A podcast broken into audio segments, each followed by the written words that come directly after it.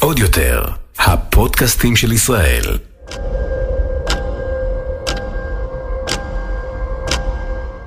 היי, וברוכים הבאים וברוכות הבאות לפודקאסט המעבדה להגשמת חלומות. כשהייתי בן 21, כמה ימים אחרי השחרור שלי מהצבא, התחלתי לימודי משחק בבית ספר למשחק. זאת הייתה תקופה אפלה ונוראית מבחינתי, ולירז צ'רחי, האורחת שלי בפרק מספר 6, אה, ואני משוחחים על הימים האלה, מוזמנים להאזין. בכל מקרה, באותם הימים הייתה לי חברה קרובה שהייתה רקדנית מקצועית. היא התחילה את הקריירה שלה כמתבקש מאלו ערוצים לפרוץ עם חלום בבגרותם כשהייתה בת שבע. אני קורא לזה בהרצאות שאני מעביר לבני נוער, לבנות את נתיב החלומות. במילים אחרות, להניח אבן אחרי אבן אחרי אבן עד שנוצר השביל המוביל הגשמת החלום. כמו שביל האבנים הצהובות של דורותי בקוסם ארץ עוץ. החברה שלי פיזזה בכל החוגים האפשריים כשהייתה קטנה, ובנעוריה הייתה בלהקת נעורים של אחת הלהקות הנחשבות. בגיל 20 היא כבר רקדה באחת הלהקות הנחשבות בישראל, ונחשבה לרקדנית מבטיחה עם עתיד בטוח בארץ ובעולם. כמה חודשים אחרי שהתחלתי את לימודי המשחק שלי, היא הגיעה אליי לארוחת ערב והטילה פצצה. אני עוזבת את עולם הריקוד. הייתי בטוח שהיא צוחקת, אבל היא הייתה רצינית.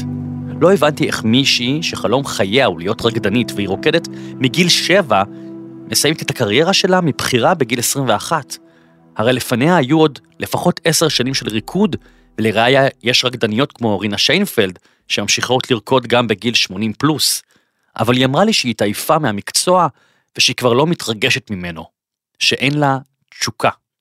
ותשוקה בעיניי זה מפתח מאוד מאוד גדול בהגשמת חלומות, אבל על זה אני אדבר באחד הפרקים העתידיים. גם אני, כמו החברה שלי, שיחקתי מגיל שבע והופעתי בכל ההצגות בית ספר בגיל שמונה כבר. בתיכון כבר הופעתי בפרסומת הראשונה שלי בטלוויזיה. דרך אגב, אם אתם ממש רוצים לראות אותי בהופעת בכורה, חפשו בגוגל חמש וחצי כמו שעון בחינוכית שתיים. זו הפרסומת שלי, תוכלו למצמץ, אם לא תמצמצו, אולי תראו אותי. באותם הימים הגשמתי את החלום הכי גדול שלי, ללמוד משחק, ולמדתי מבוקר עד לילה. ולא הבנתי אותה, לא הבנתי איך מישהי שמגיל שבע עושה את אותו דבר כמו שאני עושה, פתאום מוותרת על זה, איך היא מוותרת על חלום הריקוד. ולא משנה שהיא הסבירה לי שבא לה ללמוד פתאום פסיכולוגיה, שהיא הגשימה את חלום הריקוד, וכמו שהיא התחילה בגיל צעיר עם ריקוד, היא רוצה להתחיל בגיל צעיר יחסית עם פסיכולוגיה. בכל מקרה, חלפו השנים והפכתי לשחקן מקצועי.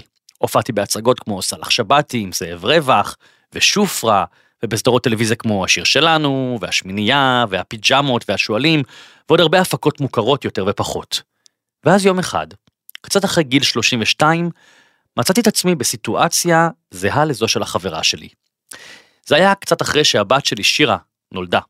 הייתי ביום צילומים לסדרה כלשהי בטלוויזיה, ובזמן שאני ממתין במאחורי הקלעים ועומד להיכנס לסצנה שלי, ותוך כדי שהבימאי צועק חמש, ארבע, שלוש, שתיים, אחד, אקשן, חלפה בי המחשבה הבאה, מה אתה עושה פה? למה אתה מצטלם לסדרה הזאתי? המחשבה הזאת הפתיעה אותי והפחידה אותי כאחד. האם אני מערער על החלום הגדול ביותר של חיי?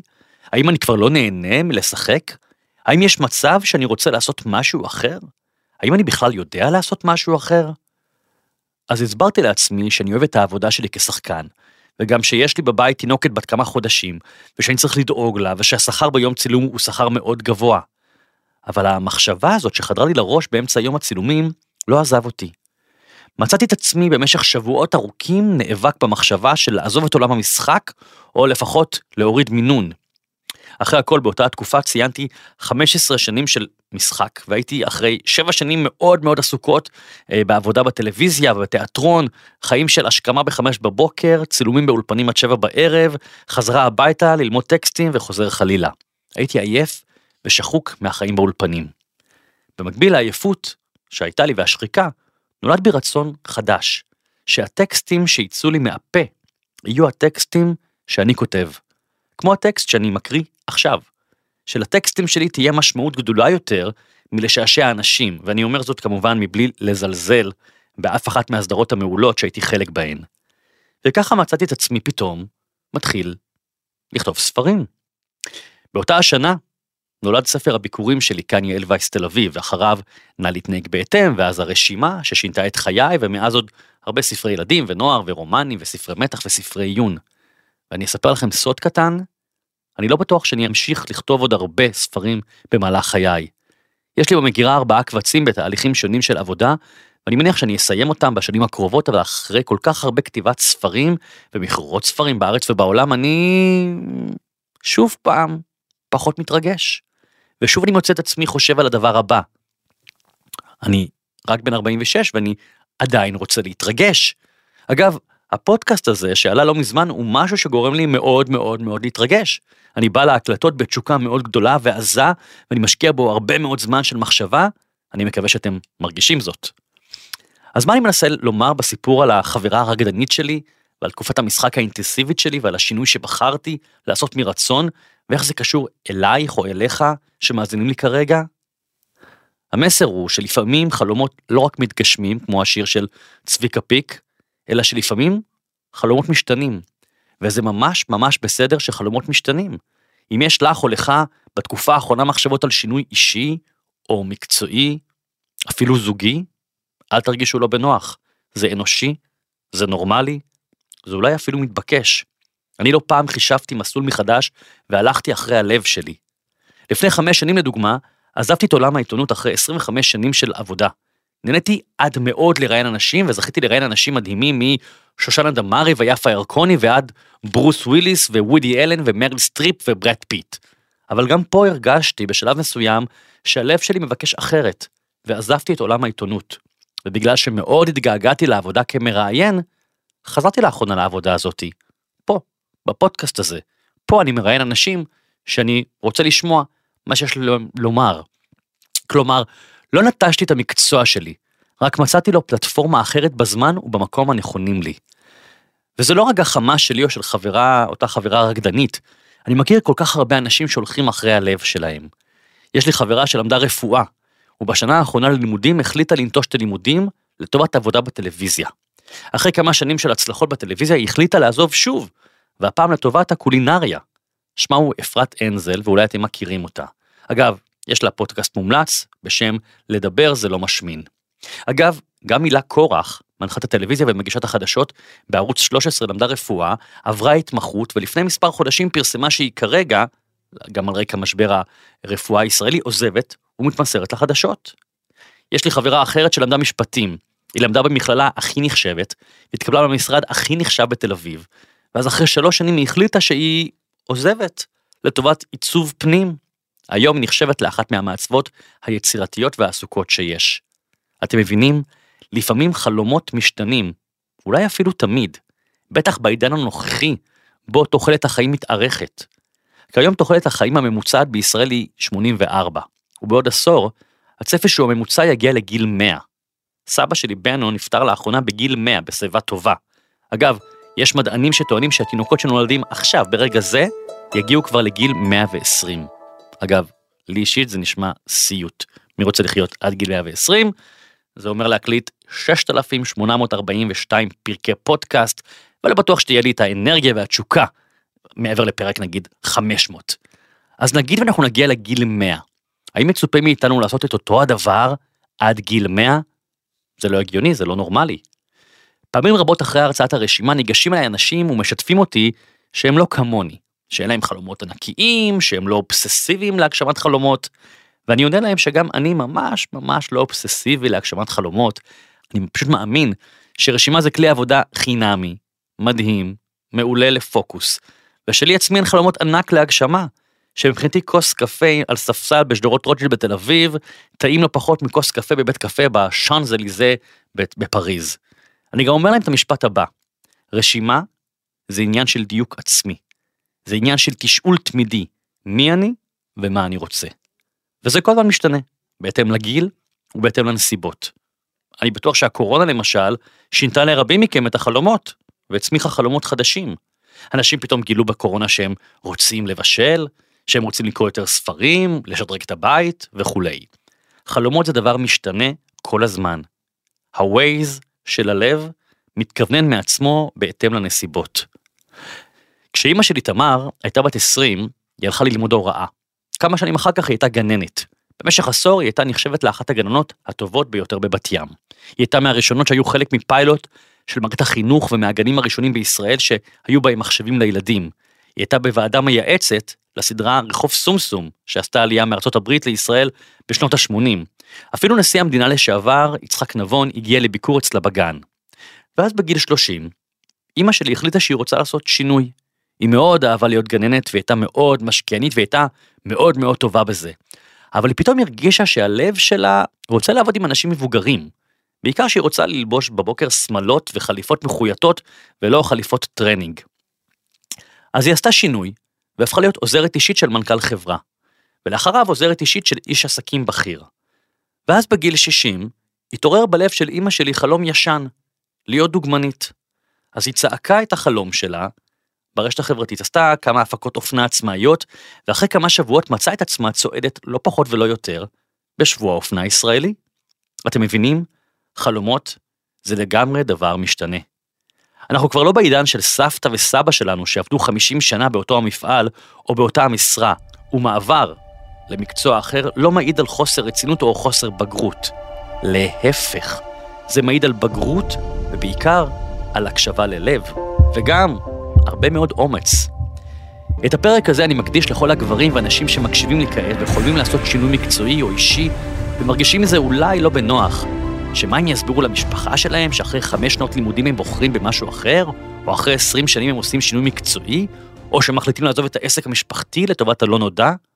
אני רוצה לומר לכן ולכם שזה ממש ממש בסדר. בעיניי החיים הם קצרים מדי על מנת לעשות דברים שאנחנו לא באמת רוצים ונהנים. כן, גם אם תוחלת החיים היא 84.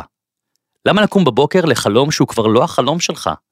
למה להתעורר בבוקר אל תוך מה שיכול אפילו להיות הסיוט?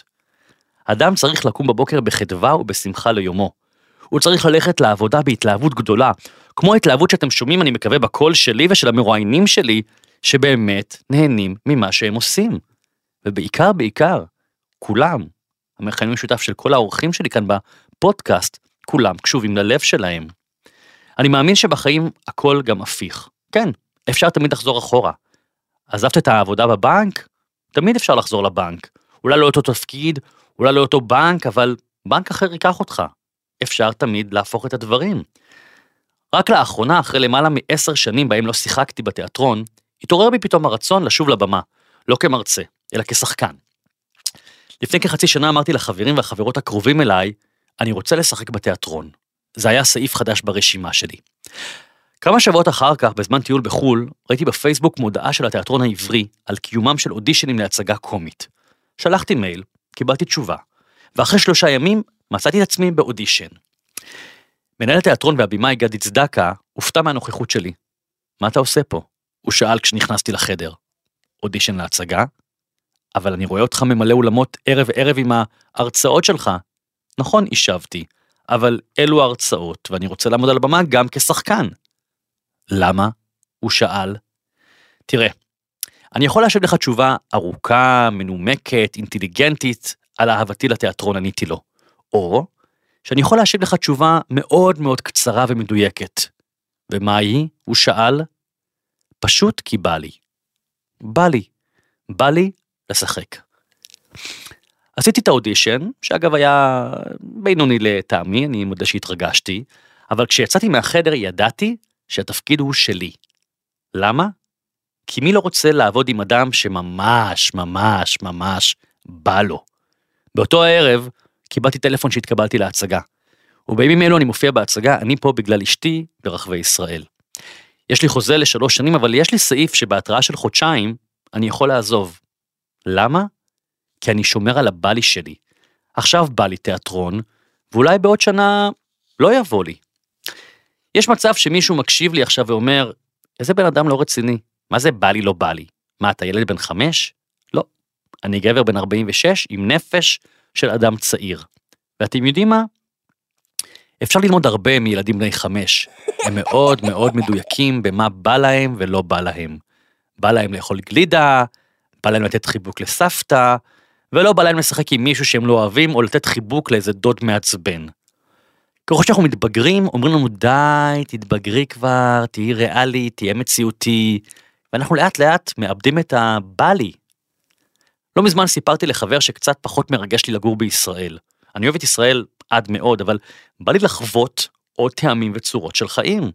אז הוא אמר לי, אתה יודע שגם אם אתה תעבור לניו יורק, או ללונדון, או לפריז, השגרה תתפוס אותך שם בעוד עשור. כן, אני יודע, אמרתי לו. ואז אני אעבור למקום אחר. אני לא מוכן לוותר על ההתרגשות שלי, ועל התשוקות שלי, ובעיקר על ההקשבה ללב שלי. גם אם לפעמים זה דורש ללכת אל הלא נודע ולשלם מחירים. אני מקווה שאמשיך ללכת אחרי הלב, והבלי שלי גם בגיל 86. כן, אני יודע שיש אפשרות שאני אגיע לגיל 120, אבל אני לא בטוח שבעניין. לא בא לי. בא לי 86. לחיות בשיא ובבלי כמה שיותר. מאחל לכם גם לחיות בבלי שלכם, או לפחות להתחיל לברר מהו, מהו הבלי הזה שבא לכם עליו. אני מקווה שנהניתם מהפרק הזה, ובעיקר שהרגשתם שבא לי להקליט אותו. אם אהבתם את הפרק ואת הפודקאסט, דרגו אותו והפיצו אותו לכל האנשים שכדאי שיבוא להם משהו. חפשו את הפודקאסט הזה גם בספוטיפיי, גם באפל, גם בגוגל, וגם אם אתם רוצים לראות אותי, ביוטיוב. תודה על ההקשבה.